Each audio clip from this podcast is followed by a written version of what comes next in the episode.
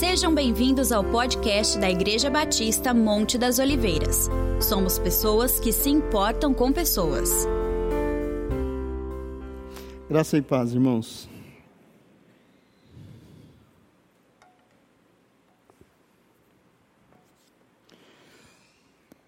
Estamos gratos a Deus por todas as coisas boas que Ele tem nos dado e pelo privilégio de servi-lo. Nós vamos ler o texto e depois nós vamos orar. Abra sua Bíblia comigo no livro de Gálatas, no capítulo 5, do verso 13 ao 26. Verso 13 ao 26. Gálatas 5, do 13 ao 26. A gente vem fazendo uma série de mensagens sobre os mandamentos recíprocos, aqueles uns aos outros que o Novo Testamento recomenda para saúde emocional, mental, espiritual do corpo de Cristo. E estamos vendo os mandamentos que tratam de como combater a poluição e a infecção no corpo de Cristo. Obrigado, irmão Lauro. Algumas atitudes que não devemos fazer trazem dificuldades para o corpo de Cristo. E estamos vendo o que não fazer nessa série que estamos agora. Gálatas 5, eu vou ler na nova versão internacional, a nova versão transformadora, mas na tela, né, e também na sua Bíblia tem as crianças, por favor, até 3, né? Elas vão para o trabalho infantil.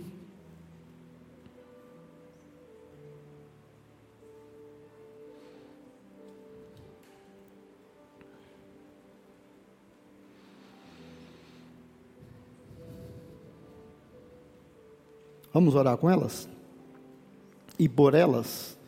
Senhor, nós abençoamos a vida dessas crianças que estão aqui e aquelas que já estão no Templo da Campos Sales para servir ao Senhor, para adorar ao Senhor, para aprender sobre a Tua Palavra e sobre o Senhor como Deus verdadeiro, Todo-Poderoso. Queremos também abençoar a vida das pessoas, das irmãs, dos irmãos que estão se esforçando para implantar no coração e na mente delas as verdades eternas da Tua Palavra.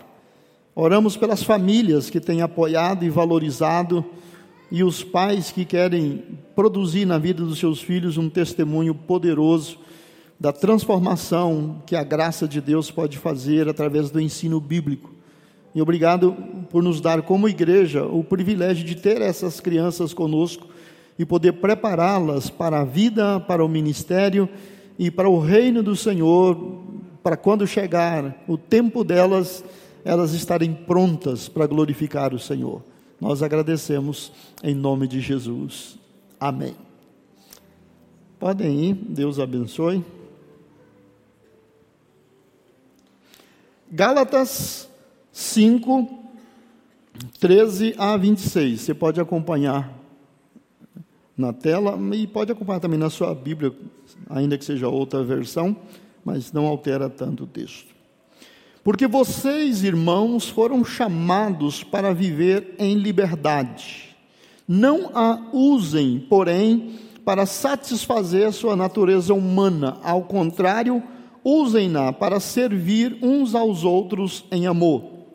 Pois toda a lei pode ser resumida neste único mandamento: ame o seu próximo como a si mesmo. Mas, se vocês estão sempre mordendo e devorando uns aos outros, tenham cuidado, pois correm o risco de se destruírem. Por isso digo, deixem que o Espírito guie sua vida, Assim, não satisfarão os anseios de sua natureza humana. A natureza humana deseja fazer exatamente o oposto do que o Espírito quer. E o Espírito nos impele na direção contrária àquela desejada pela natureza humana. Essas duas forças se confrontam o tempo todo, de modo que vocês não têm liberdade de pôr em prática o que intentam fazer. Quando, porém, são guiados pelo Espírito, não estão debaixo da lei. Quando seguem os desejos da natureza humana, os resultados são extremamente claros: imoralidade sexual, impureza, sensualidade, idolatria, feitiçaria, hostilidade, discórdias, ciúmes, acessos de raiva, ambições egoístas, dissensões, divisões, inveja, bebedeiras, festanças desregradas e outros pecados semelhantes. Repito o que disse antes: quem pratica essas coisas não herdará o reino de Deus. Mas o Espírito produz esse fruto: amor, alegria, paz, paciência, amabilidade, bondade, fidelidade, mansidão e domínio próprio. Não há lei contra essas coisas. Aqueles que pertencem a Cristo Jesus crucificaram as paixões e os desejos de sua natureza humana. Uma vez que vivemos pelo Espírito, sigamos a direção do Espírito em todas as áreas de nossa vida. Não nos tornemos orgulhosos, provocando e invejando uns aos outros. Amém e misericórdia. Vamos orar? Vamos lembrar os irmãos que necessitam das nossas orações, estão doentes, em tratamento, cirurgia, ou pós-cirurgia, final de tratamento, começo de tratamento. Se você tem um pedido, compartilhe com quem está perto de você. A Bíblia fala para compartilhar com os santos nas suas necessidades, e também as pessoas podem nos ajudar orando, não só agora, mas nos dias da semana e daqui para frente, está lembrando essas petições em oração. Senhor, nós colocamos diante de Ti a vida dos nossos irmãos que estão em estado de necessidade, especialmente na área de saúde. Uns estão iniciando tratamentos, outros estão em meio ao tratamento, alguns já estão concluindo, terminando, alguns precisam de procedimentos cirúrgicos, outros de outros tipos de intervenções, mas todos eles também acreditam que o Senhor tem os teus próprios meios de operar maravilhosamente nas suas vidas. Nós cremos em cura pelo poder de Deus, cura pela fé, pela imposição das mãos, pela ordenação da palavra de Deus, através de um dos teus servos, dos teus filhos. Como igreja, nós lembramos cada uma dessas pessoas, por quem temos orado constantemente, por quem temos lembrado diante do Senhor, abençoando elas, abençoando a família, as pessoas que estão em volta, os médicos, as equipes médicas, os profissionais de saúde e as equipes multidisciplinares que lidam com essas pessoas. Queremos orar por perseverança, por bom ânimo. Ó Deus, queremos que o coração deles também estejam cheios de fé, de que o que eles estão fazendo não é vão, mas estarão abençoando, socorrendo e prestando auxílio a alguém que está em estado de necessidade. Nós, como igreja, oramos e repreendemos as enfermidades, repreendemos os males e reivindicamos em nome de Jesus a cura, a saúde, a libertação, a vitória. Ordenamos que os órgãos dos seus corpos reajam ao efeito da fé, ao efeito da oração, e, ó Deus, e produza vida e saúde através de Jesus Cristo. Nós cremos na Tua palavra. Em Hebreus 4,12 diz que ela é mais penetrante do que uma espada de dois gumes, e pode penetrar até a divisão da alma e do espírito, das juntas e medulas. E assim, Senhor, nós ordenamos que a Tua palavra faça o efeito curador, sarador, restaurador na vida, no corpo dos Teus servos.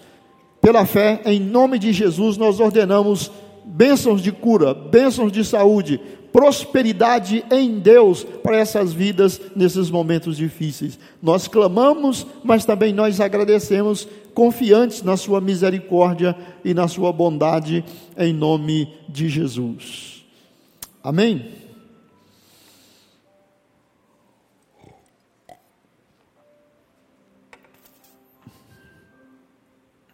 Recentemente, não sei há quantos meses, se já foi esse ano, ano passado, a Rede Globo lançou um programa,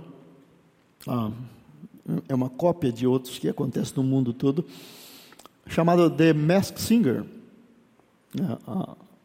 Uma pessoa famosa é ensaiada e treinada usando uma máscara e ninguém sabe quem ele é, até quando ele é desclassificado e então ele se revela, né, para surpresa tanto do jurado quanto dos assistentes. Eu não assisti nenhum, mas já vi alguns trechos e as propagandas. E, às vezes, é surpreendente, né? É totalmente inesperado que seria aquela pessoa por trás da máscara. Agora, eu gostaria de trazer essa ideia para a nossa mente e queria que vocês imaginassem, e não precisa imaginar muito, é só lembrar da história, do que acontecia com os cristãos nas arenas e nos coliseus romanos,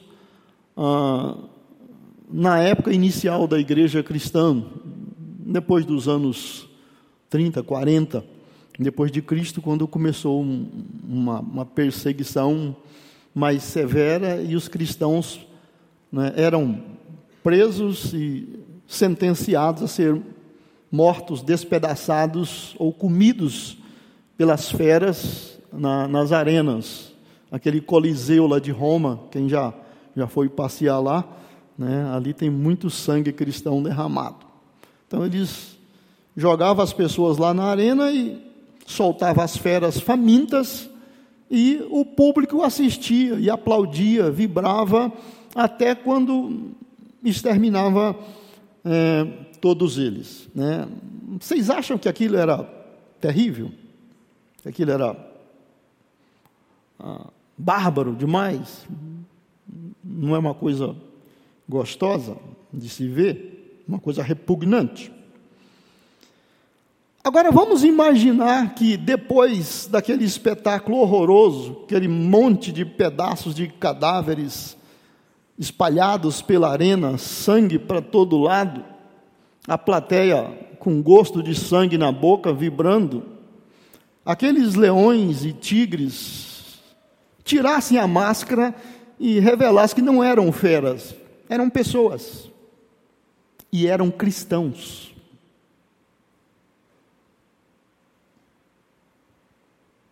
Como você reagiria se isso fosse verdade? Cristãos disfarçados, mascarados, trucidando outros cristãos na arena para a alegria da galera. Seria mais chocante do que se fossem as feras? Será? Foi assim que o apóstolo São Paulo entendeu o que estava acontecendo com os cristãos já nos seus dias. Esse texto que nós lemos hoje, e o mandamento recíproco, fala para não morder e não devorar uns aos outros. Vocês ficaram chocados com a história que eu inventei aqui, dos leões disfarçados de leão, e na verdade era crente. Mas nós fazíamos isso. Já fazia na época de Paulo, e eu não acho que mudou muito de lá para cá. Às vezes é muito chocante esses mandamentos ou essas coisas que a Bíblia fala, e a gente pensa que aquilo é coisa lá do século I, II, na era medieval. Aquilo são coisas distantes. Hoje nós somos civilizados, nós somos crentes bons, corações piedosos. E parece que a Bíblia nem sempre concorda. Como é que isso começou? Isso não é um problema só da igreja da Galácia. A Galácia não é uma cidade, a Galácia é uma região. Hoje ela pertence à Turquia. Se você entrar num site de viagens e você pedir para turismo na Turquia, duas indicações que eles vão te dar. Uma das principais é passeio de balão, ali na Capadócia, e também aquela região ali da Galácia, né? Eram várias cidades naquela região. E não era um problema só dali. Se você já leu, e já, Atos 15, e eu já expliquei isso aqui, logo no começo da igreja cristã, assim que as igrejas foram estabelecidas, alguns cristãos de origem judaica saíram após os apóstolos, e nesse caso aqui após o apóstolo Paulo, e começou a visitar as igrejas. Inclusive essa da Galácia foi a que mais sofreu, ou que produziu reação, dizendo para os membros daquelas igrejas que, se eles não adotassem os costumes e as tradições dos judeus, do Velho Testamento, da lei de Moisés, inclusive se circuncidar, eles não seriam salvos. Não adianta ser crente se não guardar a lei de Moisés.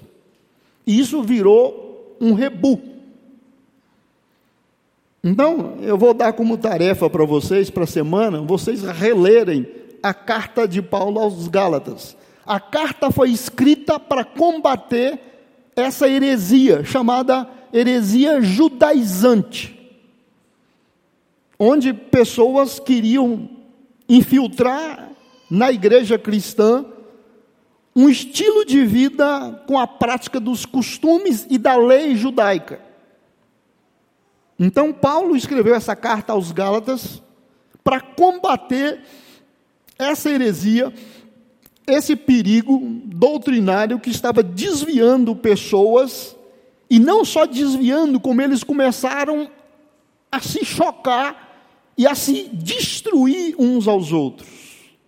Se você vê na carta aí, eu posso até dar um tempinho aqui para você dar uma olhada, logo após a saudação no primeiro capítulo, ele fala o seguinte: eu estou admirado como vocês tão rapidamente passaram da graça de Deus para um outro evangelho, e não existe outro evangelho.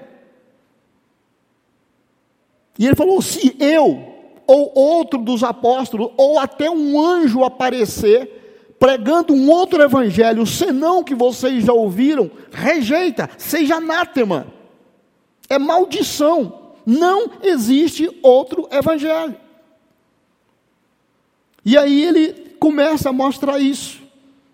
Depois ele fala sobre a lei que veio depois da fé. Abraão já cria, já praticava, ele teve os filhos pela fé, ele teve a herança pela fé. Ele falou com eles: vocês receberam o batismo com o Espírito Santo, o poder de Deus, foi porque vocês creram ou porque vocês cumpriram mandamentos? Então, essa ideia de um evangelho diferente, pessoas se passando por mestres, conhecedores das Escrituras, enfiando minhoca na cabeça deles, levaram eles à autodestruição. Vocês vão ver Gálatas com outros olhos.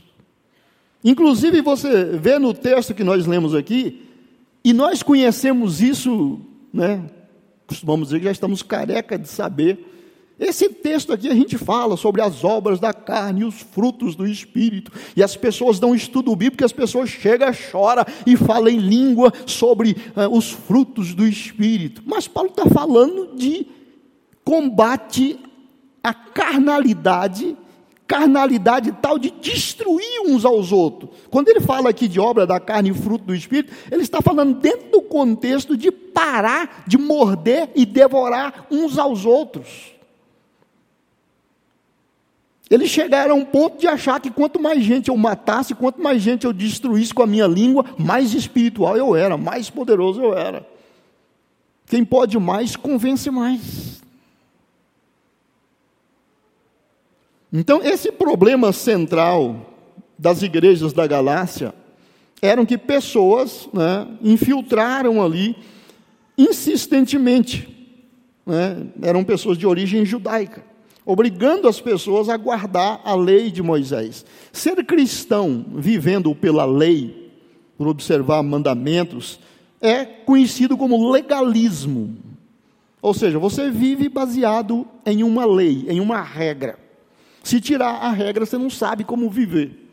Então, igrejas legalistas diz para os membros: você não pode usar camisa branca, você não pode usar sapato vermelho, você não pode ver televisão se a tela não for redonda, você não pode fazer isso, você não pode fazer isso. Então é só você escrever as regrinhas.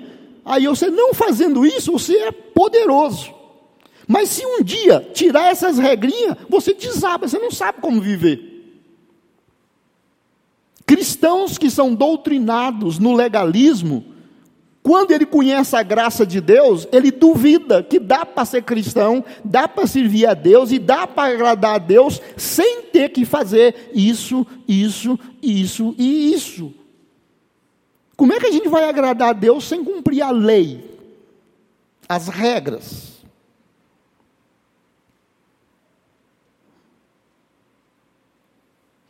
Na hora em que Paulo escrevia sobre esse assunto, os cristãos ali da Galácia não estavam se limitando apenas a debater o problema de cumprir ou não a lei de Moisés, né? Procurando sintonizar o pensamento, né, do corpo sobre a circuncisão, né, e outros assuntos, por exemplo, né? Que pensamento o corpo deve ter que não seja coerente com a cabeça?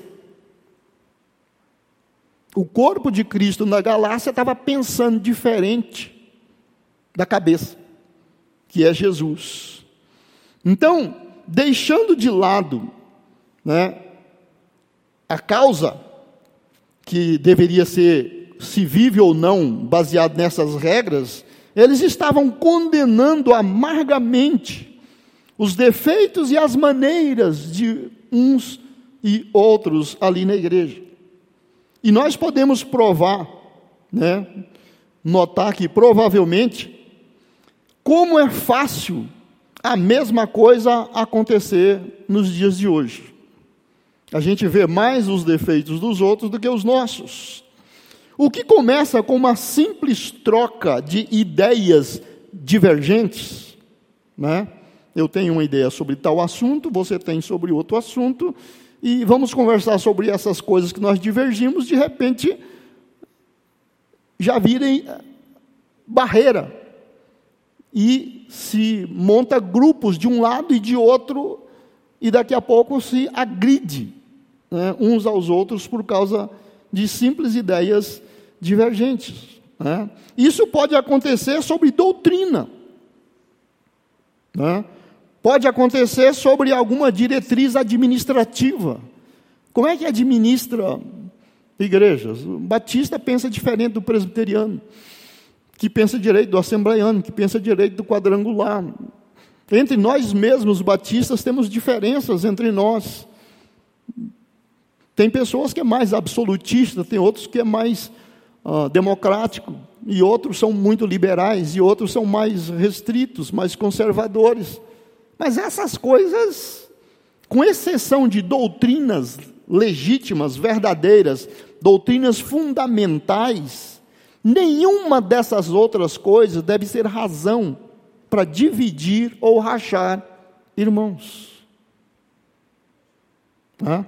Esses dias até eu postei no grupo de homens um videozinho engraçado de alguém querendo se suicidar e apareceu uma irmã muito solidária, né? Não se mata não, você é católico, é budista ou cristão? Ah, sou cristão, eu também sou. Você é do lado católico ou evangélico? Sou evangélico, eu também. Você é batista ou presbiteriano? Ah, eu sou batista, eu também. E vai dando tudo certo, ela está quase salvando ele quando ela pergunta: você é daquele lado tal ou daquele lado tal? Aí ele fala: eu sou do lado tal. Ela empurra ele. Estava quase dando casamento, aí ela descobre que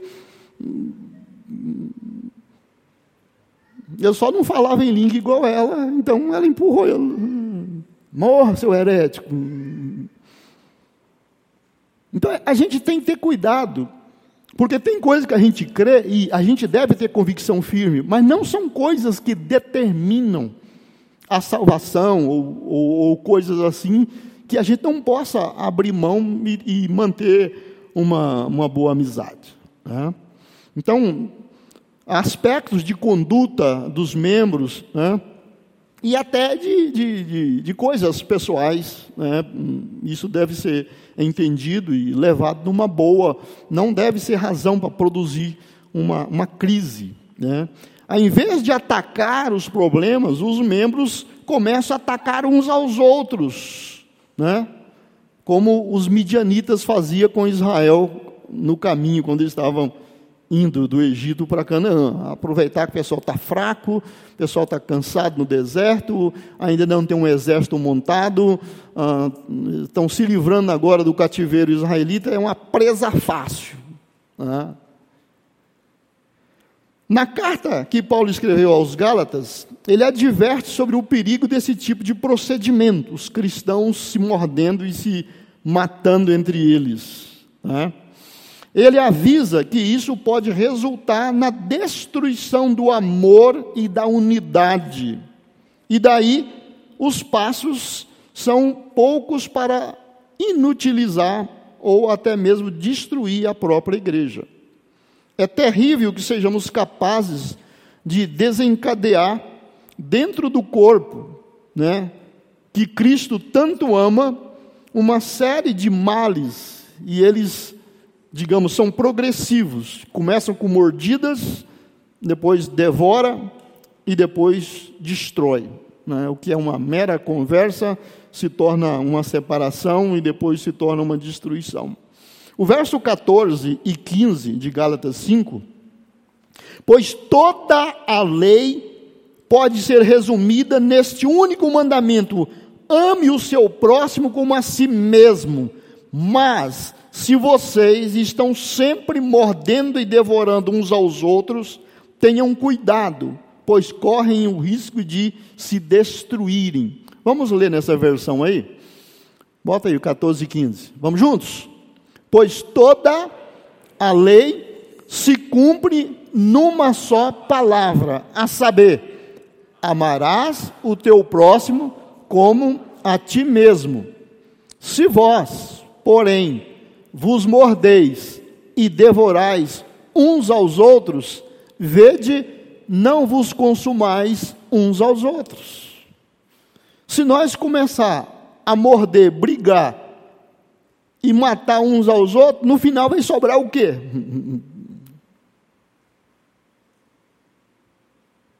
Não sobra. Na Bíblia tem mais de uma, eu me lembro, mais de uma vez, histórias de exércitos que invadiram Israel ou atacaram Israel, e em resposta à oração do povo de Deus, Deus confundiu e eles se mataram entre eles. 3, eu lembro de um dos relatos, 3 reinos se uniram, 3 exércitos, 3 nações diferentes, para arrasar Israel. E era enorme o exército, Israel era fichinha para eles. E o rei botou o povo em oração e clamaram a Deus, E dois dos exércitos se juntaram contra o outro e acabaram. Quando acabaram com o outro, eles resolveram continuar a briga. E acabaram. Os três exércitos se autodestruíram. Israel não mexeu um dedo. O que vocês acham se isso acontecer com a igreja? A nossa missão, a nossa guerra, as nossas batalhas, não deve ser contra nós. Nós temos inimigos perigosos, estamos falando de entidades espirituais, das forças do mal, não estamos falando de pessoas. A Bíblia nos ensina que a nossa luta não é contra carne e sangue. Nós não temos inimigos humanos. Nós não brigamos com pessoas, nós não lutamos contra pessoas. As nossas lutas são contra principados e potestades, contra as hostes espirituais do mal nas regiões celestiais.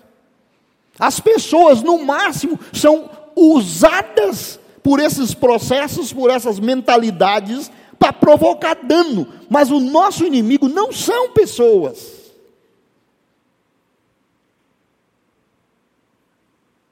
Nós não temos inimigos humanos, não podemos aceitar a ideia de ter inimigo humano.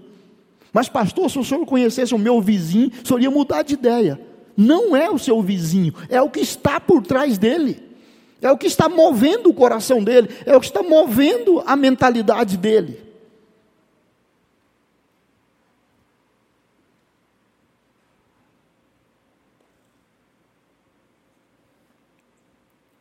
Morder e devorar é o mesmo que expressar hostilidade e má vontade para com o irmão, por meio de ataques sobre o seu caráter, seus valores, seus propósitos, suas crenças ou as suas ações, a fim de estabelecer alguma vantagem a quem está atacando. Eu não gosto daquela pessoa e eu vou minando ela, eu vou destruindo ela aos poucos até ela não ser mais obstáculo para mim. Isso é a definição de morder e devorar. Esse mandamento, é uma observação interessante, esse mandamento emprega uma linguagem inusitada, uma linguagem até pitoresca, porque morder e devorar é uma coisa natural em animais, em feras.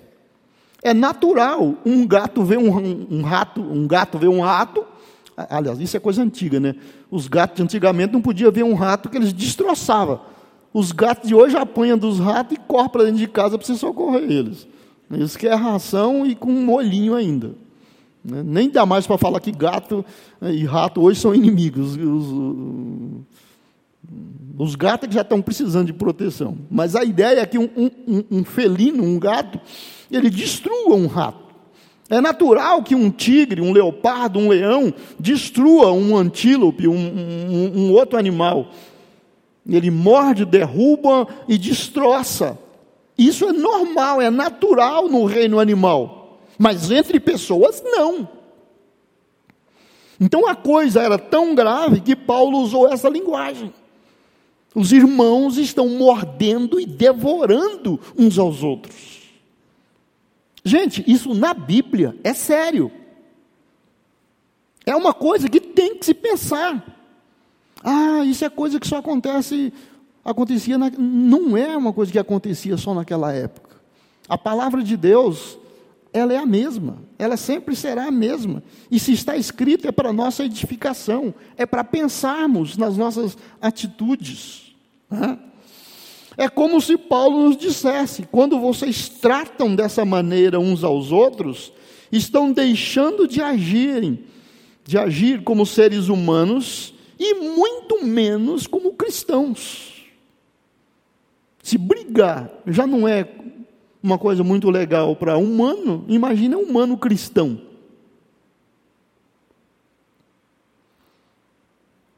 Por amor a Jesus e ao seu corpo, que é a igreja, devemos prestar muita atenção a este mandamento, a fim de proteger o grupo de cristãos,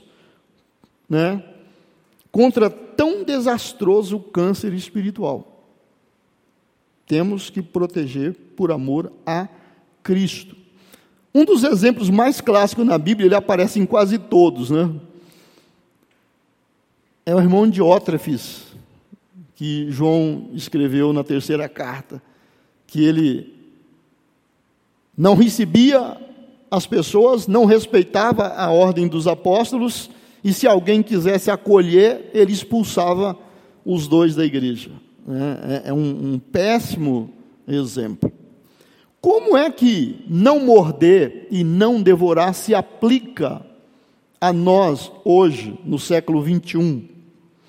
O mandamento, não nos mordamos e não nos devoremos uns aos outros, traz consigo, no mínimo, 4 implicações. Morder e devorar uns aos outros implica em pelo menos 4 coisas. Vamos pensar. Primeiro, os cristãos devem evitar ao máximo as desavenças e discussões. Desavenças e discussões não deve ser algo rotineiro, normal entre nós. Temos que trabalhar para evitar isso. Haverá situações em que uns discordarão do pensamento dos outros. Isso é normal e até saudável, se manter saudável. Haverá momentos em que pensamentos e atitudes de alguém tenham de ser avaliados e serão reconhecidos como falhas. Alguém está fazendo algo, está promovendo algo, ou está dizendo algo, ou ensinando algo, e como igreja, a maioria vai entender que aquilo está errado, aquilo não está certo, não é a maneira correta de proceder. Seja qual for a situação, nunca os irmãos deverão rebaixar-se ao nível dos ataques pessoais. Ultimamente a gente não tem tido muitas assembleias, mas quando a gente tinha mais assembleias, os que são membros aqui mais vezes, deve lembrar que muitas vezes eu interrompi a assembleia e sempre repreendi com energia quando a pessoa deixa de discutir a ideia e passa a atacar a pessoa. Isso não pode acontecer. Uma assembleia é uma reunião de se tratar de assuntos, de negócios, de ideias. Então, se alguém lança uma ideia e ela é absurda, esquisita, horrorosa, qualquer um tem direito de combater, de reprovar e de rejeitar a ideia, não a pessoa. A gente bate em cima da ideia, do tema, do assunto, não da pessoa. Estamos num culto, numa assembleia de cristãos, discutindo assuntos. Somos contra esse assunto, essa forma de fazer isso, não contra a pessoa. Podemos, em qualquer instância, e eu sempre falei isso, e sempre lutei e mantive isso, em qualquer assembleia que eu dirijo, qualquer um pode discordar, mas não pode ser desagradável. Você pode discordar, pode votar contra, pode mandar registrar que a sua opinião é totalmente contra, mas você não pode ser desagradável, você não pode ser irresponsável e atacar pessoas. Em assembleia se discute ideias, nós não combatemos pessoas. Mas é muito fácil quando o ânimo começa a subir. Está atacando meu filho. Eu falei, meu filho que falou isso, ou meu tio. Ou... Para. Nós discutimos ideias. Então, nós ainda vamos ter mais assembleia, então já presta atenção. Se você sair da linha, eu ponho você na linha imediatamente. Não aceito, nunca aceitei e não vou aceitar que não seja discutido civilizadamente, tratado civilizadamente todas essas coisas, para a gente não incorrer em riscos maiores, né? Então, seja qual for a situação, nunca os irmãos deverão rebaixar-se ao nível dos ataques pessoais. Antes, procurem, dentro de um ambiente de mútuo amor, amor mútuo, sujeitando-vos uns aos outros encontrar uma situação que se harmonize com as Escrituras. Como é que biblicamente podemos resolver isso? Podemos harmonizar essa situação e continuarmos seguindo, trabalhando, fazendo a obra de Deus. Nenhum assunto deve ser grande demais para promover dissensão, discórdia e nos separar. A gente tem que pensar, né, como sábios em Cristo. Paulo recomendou isso bastante. Existe uma natural tendência, especialmente da parte de quem é inseguro, né, de querer arrasar aqueles que se opõem ao seu modo de pensar. É aquela história: eu atiro primeiro, depois eu pergunto. Então, eu não tenho muita convicção na minha tese, então eu já dou um espalho, porque aí os medrosos já ficam na dele e já sabe se levantar a crista, eu já aparo. Então, pessoas inseguras, normalmente, elas têm a tendência de atacar primeiro. E isso não pode, né? Tiago 1,20 fala que a ira humana não produz a justiça divina. Gente,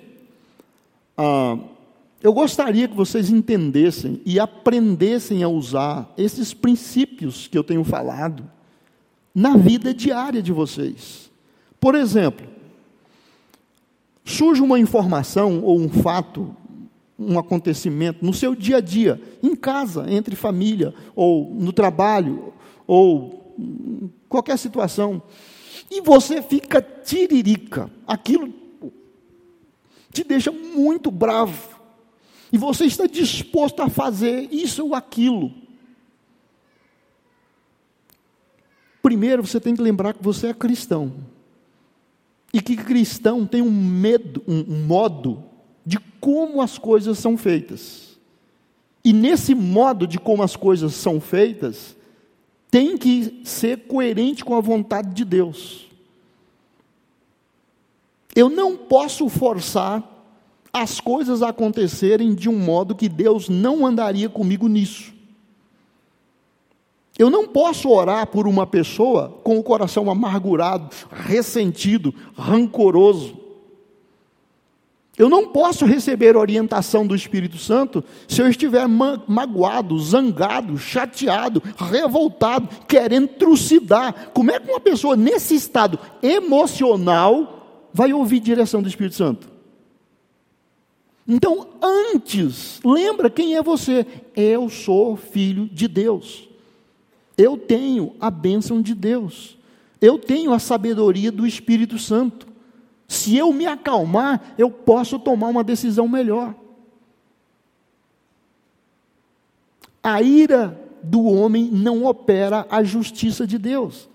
Não é você querer mostrar que você tem razão, que você tem argumento, que você tem prova, você tem documento, está aqui gravado, eu gravei quando você falou, eu copiei aqui, eu tenho um print.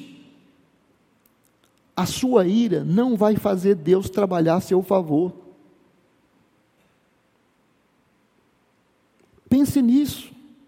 O grande propósito dessas coisas que eu estou ensinando, ou de tudo que a Bíblia ensina, é o nosso crescimento espiritual. Alcançarmos melhores respostas das nossas orações, aproximar mais de Deus em comunhão. E isso tem a ver com as nossas ações no dia a dia.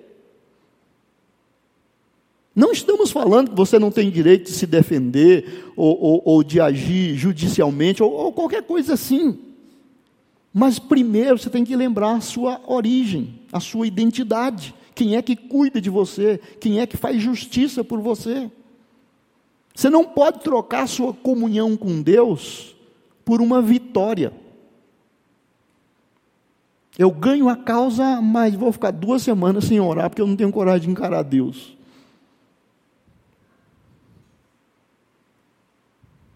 Doutor Marcos, né, o delegado, ele sempre gostava de brincar. Ele falava que quem é casado, né, em família, ou você tem que escolher, ou você tem razão, ou você é feliz. Né? Você quer ser feliz ou quer ter razão? Normalmente, se você tiver razão, você vai dormir no sofá e vai ficar com relacionamento cortado vários dias. É melhor ser feliz, deixa para lá.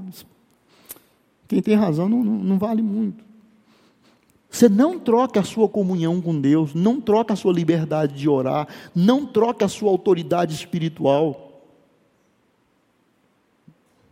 por uma vitória de argumentos. Não faça isso. Então, primeira consideração que nós temos que levar, primeira implicação é que os cristãos devem evitar, ao máximo, desavenças, discussões, conflitos. Segundo, os cristãos precisam dar-se conta de que, se morderem e devorarem uns aos outros, eles vão trazer uma séria ameaça à igreja. Se eu continuar mordendo e destruindo, mordendo e devorando, eu vou estar ameaçando o corpo. Eu amo a igreja porque é o corpo de Cristo, mas eu estou destruindo ela com as minhas atitudes. Então, leve isso em consideração. Se continuarmos a nos morder e nos devorar, nós estaremos seriamente ameaçando a igreja. As mútuas hostilidades podem resultar na mútua destruição espiritual e emocional dos irmãos.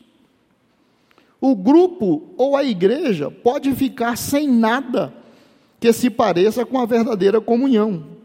É preciso que paremos e pensemos sobre a ordem crescente dos prejuízos causados pelos ataques pessoais. Essa ordem crescente é morder, devorar e destruir. Eu já falei isso aqui uma vez na igreja.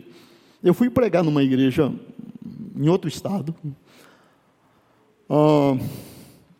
E depois, quando fomos jantar já na casa do pastor, ele me perguntou: você observou umas pessoas intercedendo em volta no templo, nas portas, igual nós temos as irmãs aqui, que além de vigilância também faz intercessão? Notei, mas deixa eu te dizer uma coisa: o que eles fazem ali é orar contra tudo o que qualquer uma pessoa estiver pregando. Você já imaginou uma igreja que tem uma equipe de intercessão intercedendo para Deus não falar, para Deus não abençoar, para Deus não operar?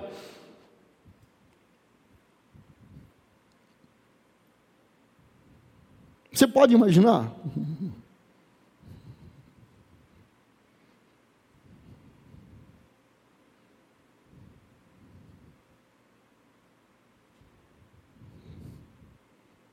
Já falei também de uma esposa de pastor bastante ferida, bastante magoada. E as irmãs todas da igreja, o pessoal toda da igreja sabia. Isso não era escondido, não, notório. Ela sentava sempre lá atrás. E às vezes o esposo estava pregando. Ela fazia assim, ó. Ah, um tiro bem no meio da tela. Ela falava baixinho, as pessoas já sabiam. Ah, um tiro bem no meio da testa. Aqui no púlpito, aqui sozinho, é um alvo fácil, né? Você pode imaginar quão poderoso é uma igreja dessa e quão cheio do Espírito é um culto desse? Mas alguém fica amargurado e acha que ele tem direito de fazer isso. Eu não gosto desse pregador, não gosto desse pastor, não gosto dessa igreja. Daqui eu não saio, daqui ninguém me tira. Eu não como, mas jogo terra.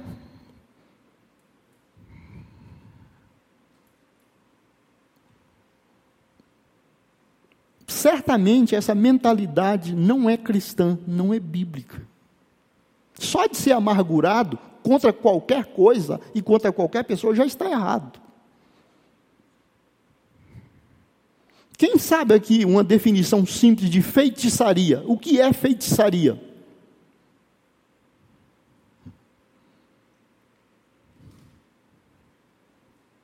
Alguém pode me fornecer?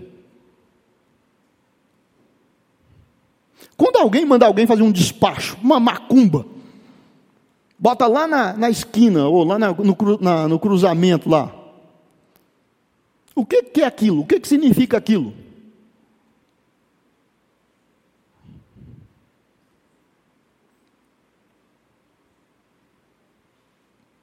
um feitiço, um despacho, uma oferenda, é algo que alguém faz e paga para uma entidade espiritual atacar uma pessoa que eu não gosto, ou uma empresa, ou alguém, um alvo, não importa.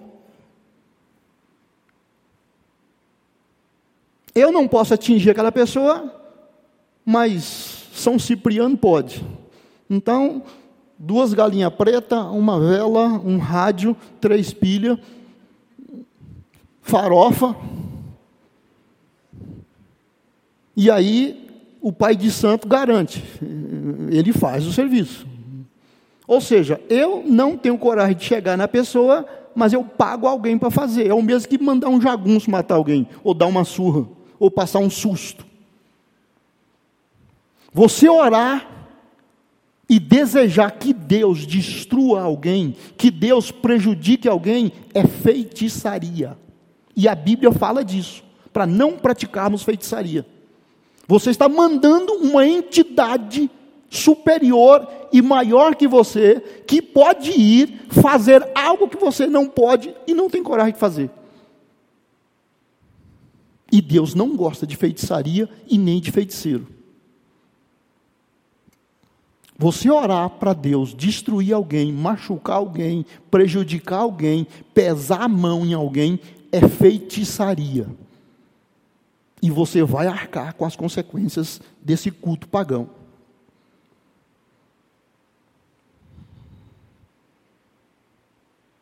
Se você não tem coragem de ir lá e dar um soco na cara da pessoa e falar, é por isso que eu estou dando esse soco, então não ora também. Oh Deus, tomara que um caminhão atropela ele.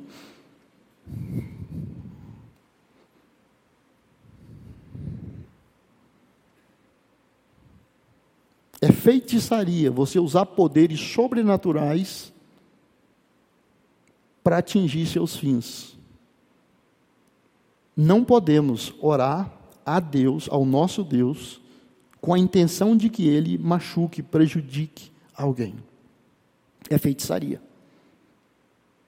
E a Bíblia ensina que não dá para cultuar a Deus e ao diabo. O nosso Deus não faz esse tipo de coisa. Então, orar pedindo a ele para fazer isso, não é certo. Vocês já tinham pensado nisso? Você já orou para alguém? Já desejou?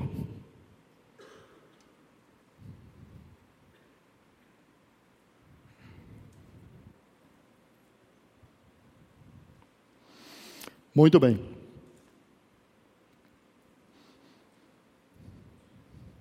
O grupo, uma célula, ou um grupo de cristãos, ou igreja, né, ou a igreja, pode ficar sem nada que se pareça com a verdadeira comunhão. Né? É preciso que paremos e pensemos sobre a ordem, essa ordem crescente, de morder, devorar e destruir. Terceira implicação, morder e devorar é pecar contra a lei do amor. O amor edifica e presta serviço ao irmão. E Jesus disse, eu vos dou um novo mandamento, que vos ameis uns aos outros. E morder e devorar é contra, é o contrário de amar. Então, a atitude de morder e devorar uns aos outros é contrário, não dá para mim praticar amar uns aos outros e morder e devorar uns aos outros. Quarta implicação, o contexto do mandamento de morder e devorar oferece a seguinte lição: o cristão que se entrega à prática de morder e devorar, ele está satisfazendo os desejos da carne ao invés de andar no espírito. Destruir os outros, machucar os outros, magoar os outros. Se você ler a relação dos frutos do Espírito e da obra da carne, você vai ver que não tem nada do Espírito nessa prática. Né? O 5,16 fala, por isso, né, por isso digo, deixem que o Espírito guie a sua vida, assim não satisfarão os anseios da... Bota para mim o 16 aí nessa versão. Assim não satisfarão os anseios da sua natureza humana. 5:16, coloca aí para mim.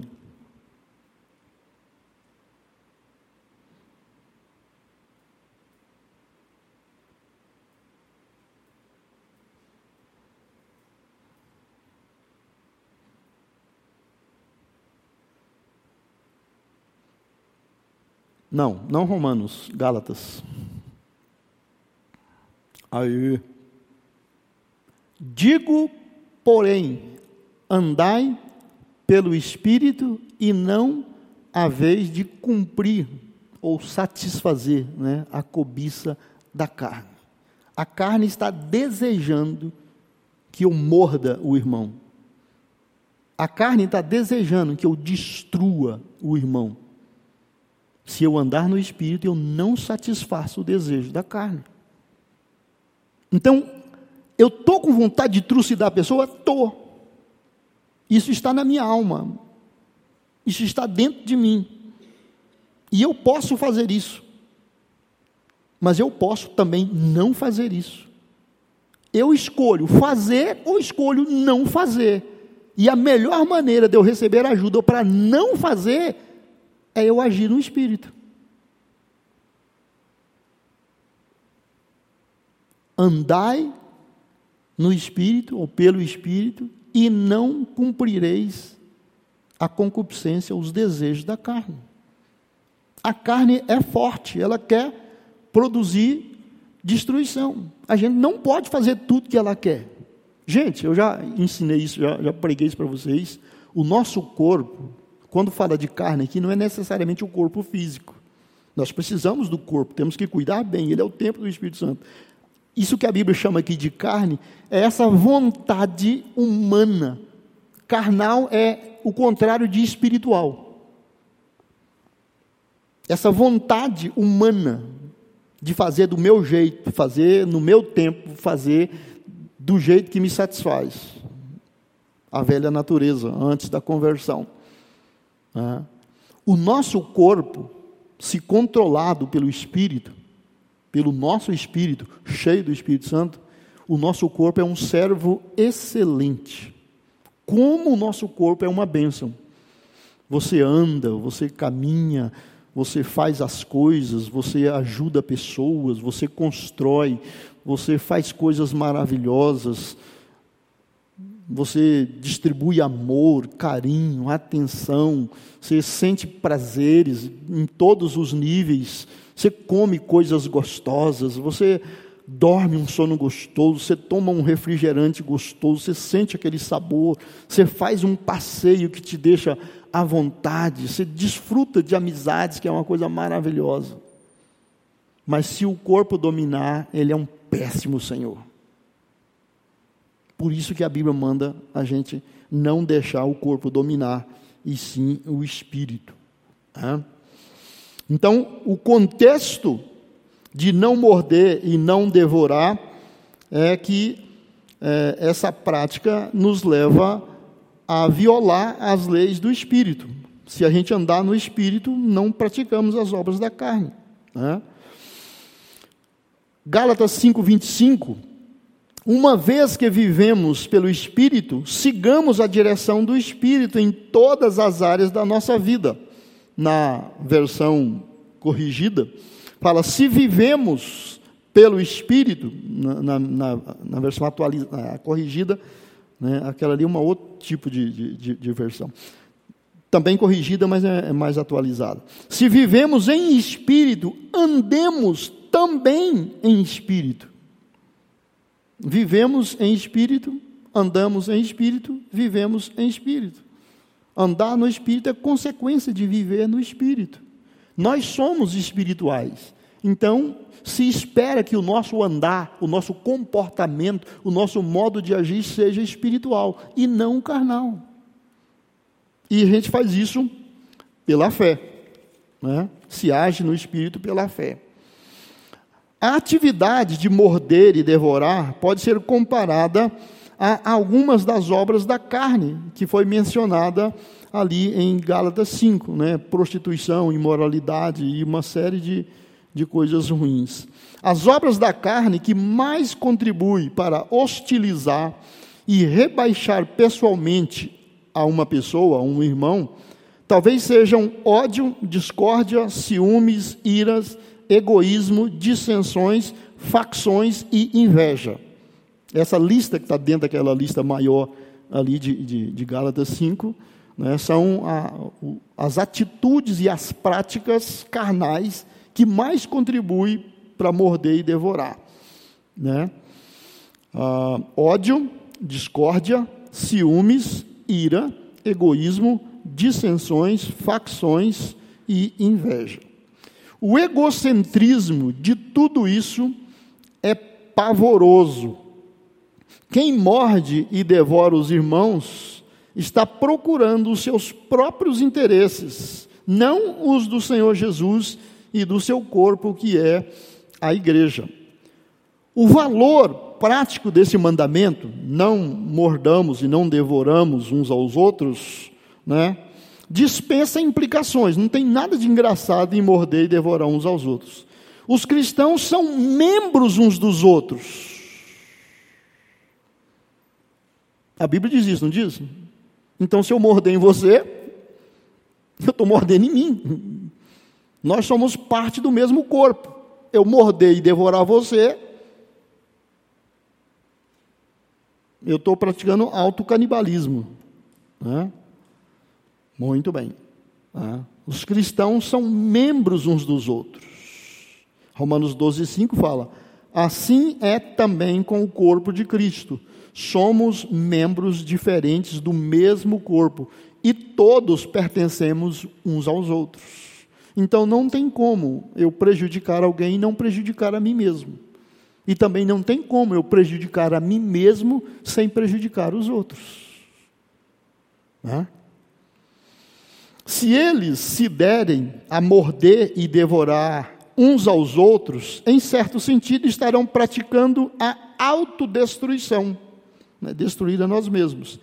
É impossível que o corpo de Cristo realize devidamente os seus ministérios internos, e tampouco a sua tarefa de demonstrar ao mundo o amor e a unidade quando está envolvido em guerras internas.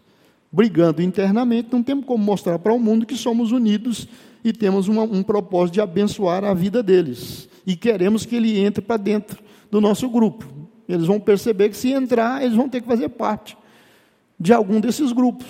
E vão ter que morder e se defender também para sobreviver. Essa infecção, ela é mortífera. Ameaça a vida da igreja e torna inacessível o alvo de se glorificar a Deus. Torna inacessível o nosso alvo, né, de glorificar a Deus. Mas se a igreja der ouvidos à advertência de Paulo, o corpo de Cristo, né, poderá manter a comunhão e resolver quaisquer problemas de maneira agradável a Cristo, preservando o seu testemunho. Nós temos que resolver qualquer trabalho, qualquer problema, qualquer dificuldade internamente. Sentar, conversar, dialogar, fazer quantas vezes for necessário, mas nós precisamos. Inclusive, aos Coríntios 6, Paulo fala sobre não se destruir uns aos outros e nem levar questões nossas para as pessoas de fora da igreja julgar. Ele ali está citando, inclusive, até um cristão levar outro na justiça. Ele falou: será que não tem entre vocês ninguém sábio suficiente para julgar essa situação? Nós vamos um dia julgar os anjos e não podemos julgar uma questão entre nós? Né? Então, temos que buscar essa sabedoria. Veja bem, gente, não é que nós um dia poderemos chegar lá. Isso faz parte de ser corpo de Cristo. Viver em harmonia, viver em unidade, resolver as divergências faz parte do nosso viver cristão. Quem estiver procurando conviver em sociedade, fazer parte de um corpo e agir, trabalhar e não ter atrito, você está no lugar errado. É esperado que haja atrito, é esperado que haja problemas, mas é esperado que haja sabedoria. É esperado que o amor de Cristo, que a sabedoria de Cristo, que os dons do Espírito Santo, que o amor de Deus que está em cada um de nós, nos ajude a superar isso. Senão nós seremos uma sociedade como qualquer outra. Deus e a sua palavra não está fazendo a menor diferença. E sairmos pulando de igreja em igreja não vai resolver o problema. Deixar de congregar não vai resolver o problema, vai aumentar o problema. Pastor, mas só agora o senhor me avisa isso? Bem-vindo. Bem-vindo. Nós não temos outra opção. Nós temos que progredir, temos que caminhar. Já estamos aqui e Deus nos colocou aqui porque assim nós iríamos prevalecer. E essa é a maneira de Deus mostrar para o mundo e para o diabo que do jeito dele funciona. Deus não manipula, Deus não obriga ninguém a fazer nada, nem mesmo ir para o céu. E o reino de Deus sempre funcionou, as coisas de Deus sempre funcionou. O do outro é que destrói, Deus constrói. Vamos orar? Pense nisso. Talvez você não tenha reagido, ou nunca reagiu furiosamente, nunca prejudicou ninguém, e nem tem intenção, mas às vezes você tem ressentimento com o que já fizeram com você, ou com o que faz, ou com o que faz com pessoas próximas de você. Libere o seu coração de não guardar mágoa e de trabalhar para conciliar e ajudar a resolver o conflito. Busque sabedoria do Espírito Santo, direção. Nós somos o corpo de Cristo e Cristo não vai nos deixar e não vai deixar de fazer o que Ele prometeu que faria. Já está com mais de 2000 anos que ele foi embora e a igreja continua prevalecendo. Então não vai ser a nossa geração que vai falhar. Não é você agora que é a sua vez, que é a minha vez, que não vamos dar conta, que vamos fugir disso. Não somos dos que fogem, não somos dos que correm, nós somos dos que lutam com as armaduras de Deus, com os recursos de Deus. Nós temos que nos unir por causa da obra de Deus, de salvar vidas, de edificar a igreja, de ensinar as novas gerações. Nós temos que lutar pelos nossos filhos, pelas nossas crianças. Nós temos que fazer o reino de Deus acontecer. E isso deve nos unir. E isso é mais importante do que as diferenças que nós temos. Senhor Jesus, nós te damos graças.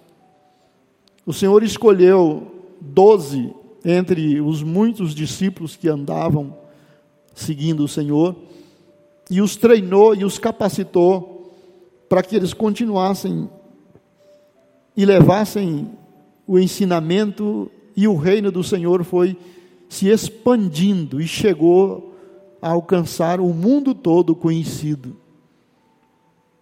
E até hoje a igreja continua prevalecendo. Já apareceram heresias, já apareceram problemas, já apareceram toda sorte de coisas, divisões, rachas, perigos, mas ela sempre prevaleceu. E o Senhor disse que voltaria para buscar a tua igreja. E ela vai estar aqui. Poderemos não ser a maior parte da humanidade, mas sempre seremos sal e luz. Temos as nossas dificuldades, mas temos também o poder do Senhor habitando em nós. Temos o Espírito Santo que nos guia a toda a verdade, que nos ajuda, que nos orienta. E nós confiamos nele, confiamos no Senhor, confiamos na tua palavra. Nós oramos agradecidos, Pai, em nome de Jesus. Amém. Gostou dessa mensagem? Então compartilhe com sua família e amigos. E não se esqueça de nos acompanhar nas redes sociais. Até a próxima!